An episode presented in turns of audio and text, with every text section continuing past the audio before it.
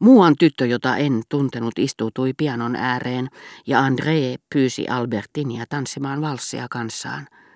Onnessani, ajatellessani, että jäisin kasinoon tyttöjen kanssa, huomautin Kotaarille, miten hyvin he tanssivat. Mutta hänpä vastasikin lääkärin näkökulmasta ja epähienosti, ottamatta lainkaan lukuun, että tunsin nämä tytöt, joita hänen oli täytynyt nähdä minun tervehtivän. Niin, mutta heidän vanhempansa ovat varomattomia antaessaan tyttäriensä omaksua tämmöisiä tapoja. Minä en antaisi omieni tulla tänne. Ovatko he edes sieviä? En erota kasvonpiirteitä näin kaukaa. Katsokaa itse, hän lisäsi ja osoitti Andreita ja Albertinia, jotka tanssivat hitaasti ja puristautuen toisiaan vasten. Unohdin nenälasini enkä näe kunnolla, mutta he ovat varmasti hekumansa huipulla. Monikaan ei tiedä, että naiset saavuttavat sen etenkin rintojensa avulla, ja kuten näette, he painavat omansa toisen rintoja vasten. Se oli totta.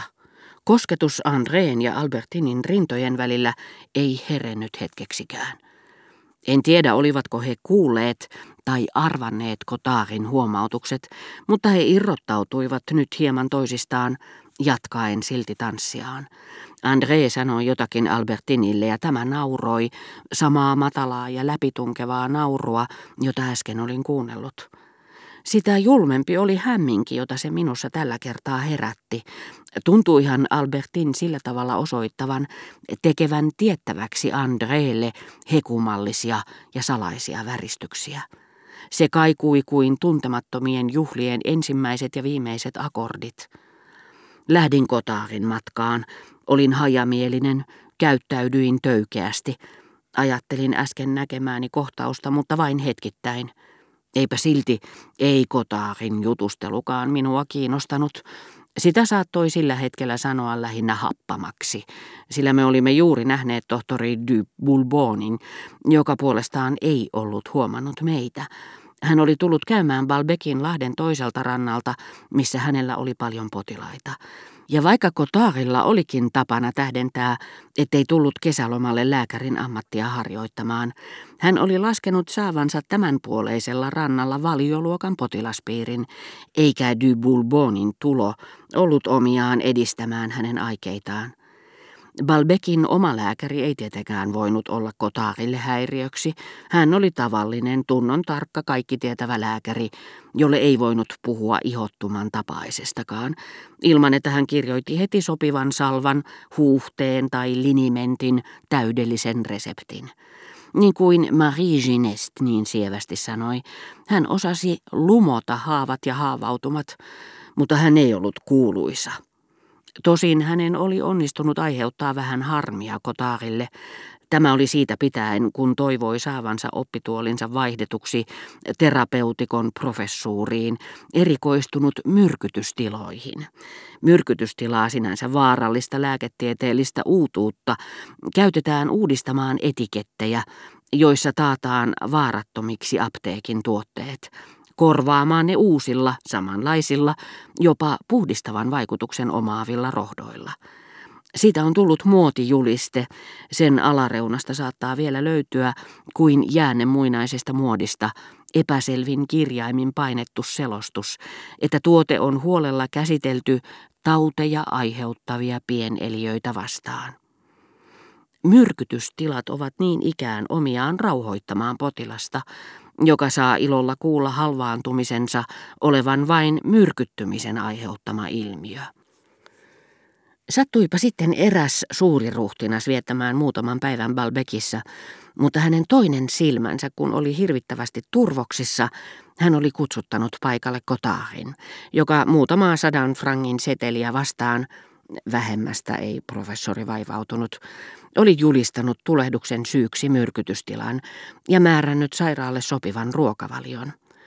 Turvotus kun ei ottanut laskeakseen, suuri ruhtinas haetti paremman puutteessa paikalle Balbekin kunnanlääkärin, joka poisti rikan viidessä minuutissa. Seuraavana päivänä turvotus oli poissa.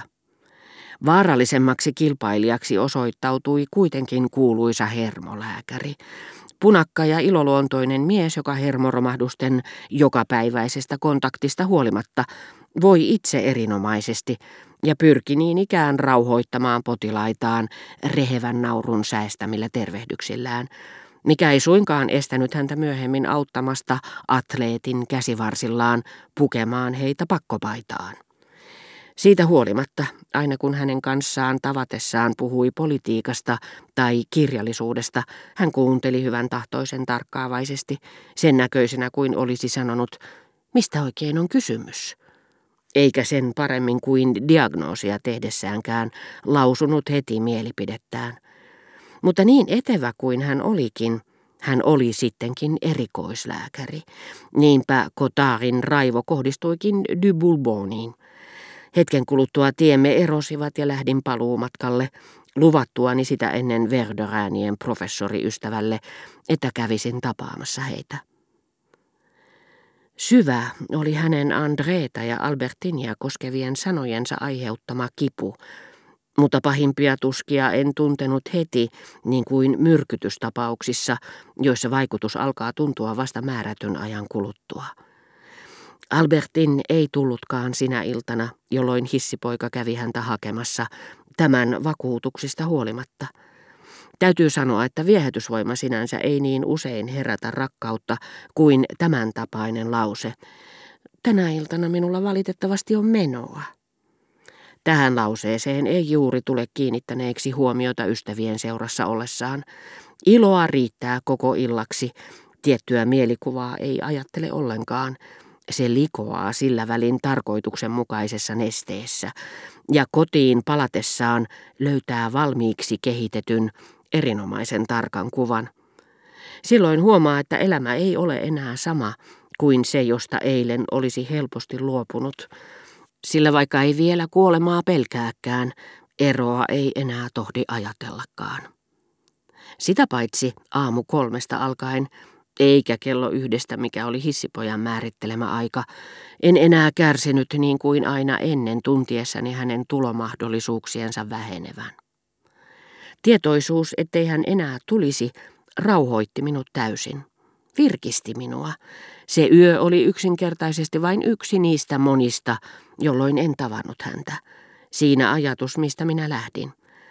Siitä alkaen varmuus, että näkisin hänet seuraavana tai jonakin muuna päivänä, erottui selvästi hyväksymääni puuttumusta vasten. Tuntui suloiselta. Toisinaan tämmöisinä odotuksen iltoina ahdistus johtuu lääkkeestä, jota on tullut ottaneeksi. Kärsivä tulkitsee sen väärin. Hän uskoo ahdistuksen johtuvan siitä, joka ei tule. Rakkaus syntyy siinä tapauksessa, niin kuin joissakin hermosairauksissa, tuskallisen olotilan harhaan johtavasta määrittelystä. Eikä määritelmää kannata korjata, ei ainakaan mitä tulee rakkauteen, oli sen aiheuttaja sitten mikä tahansa, tunteeseen, joka aina on harha teillä.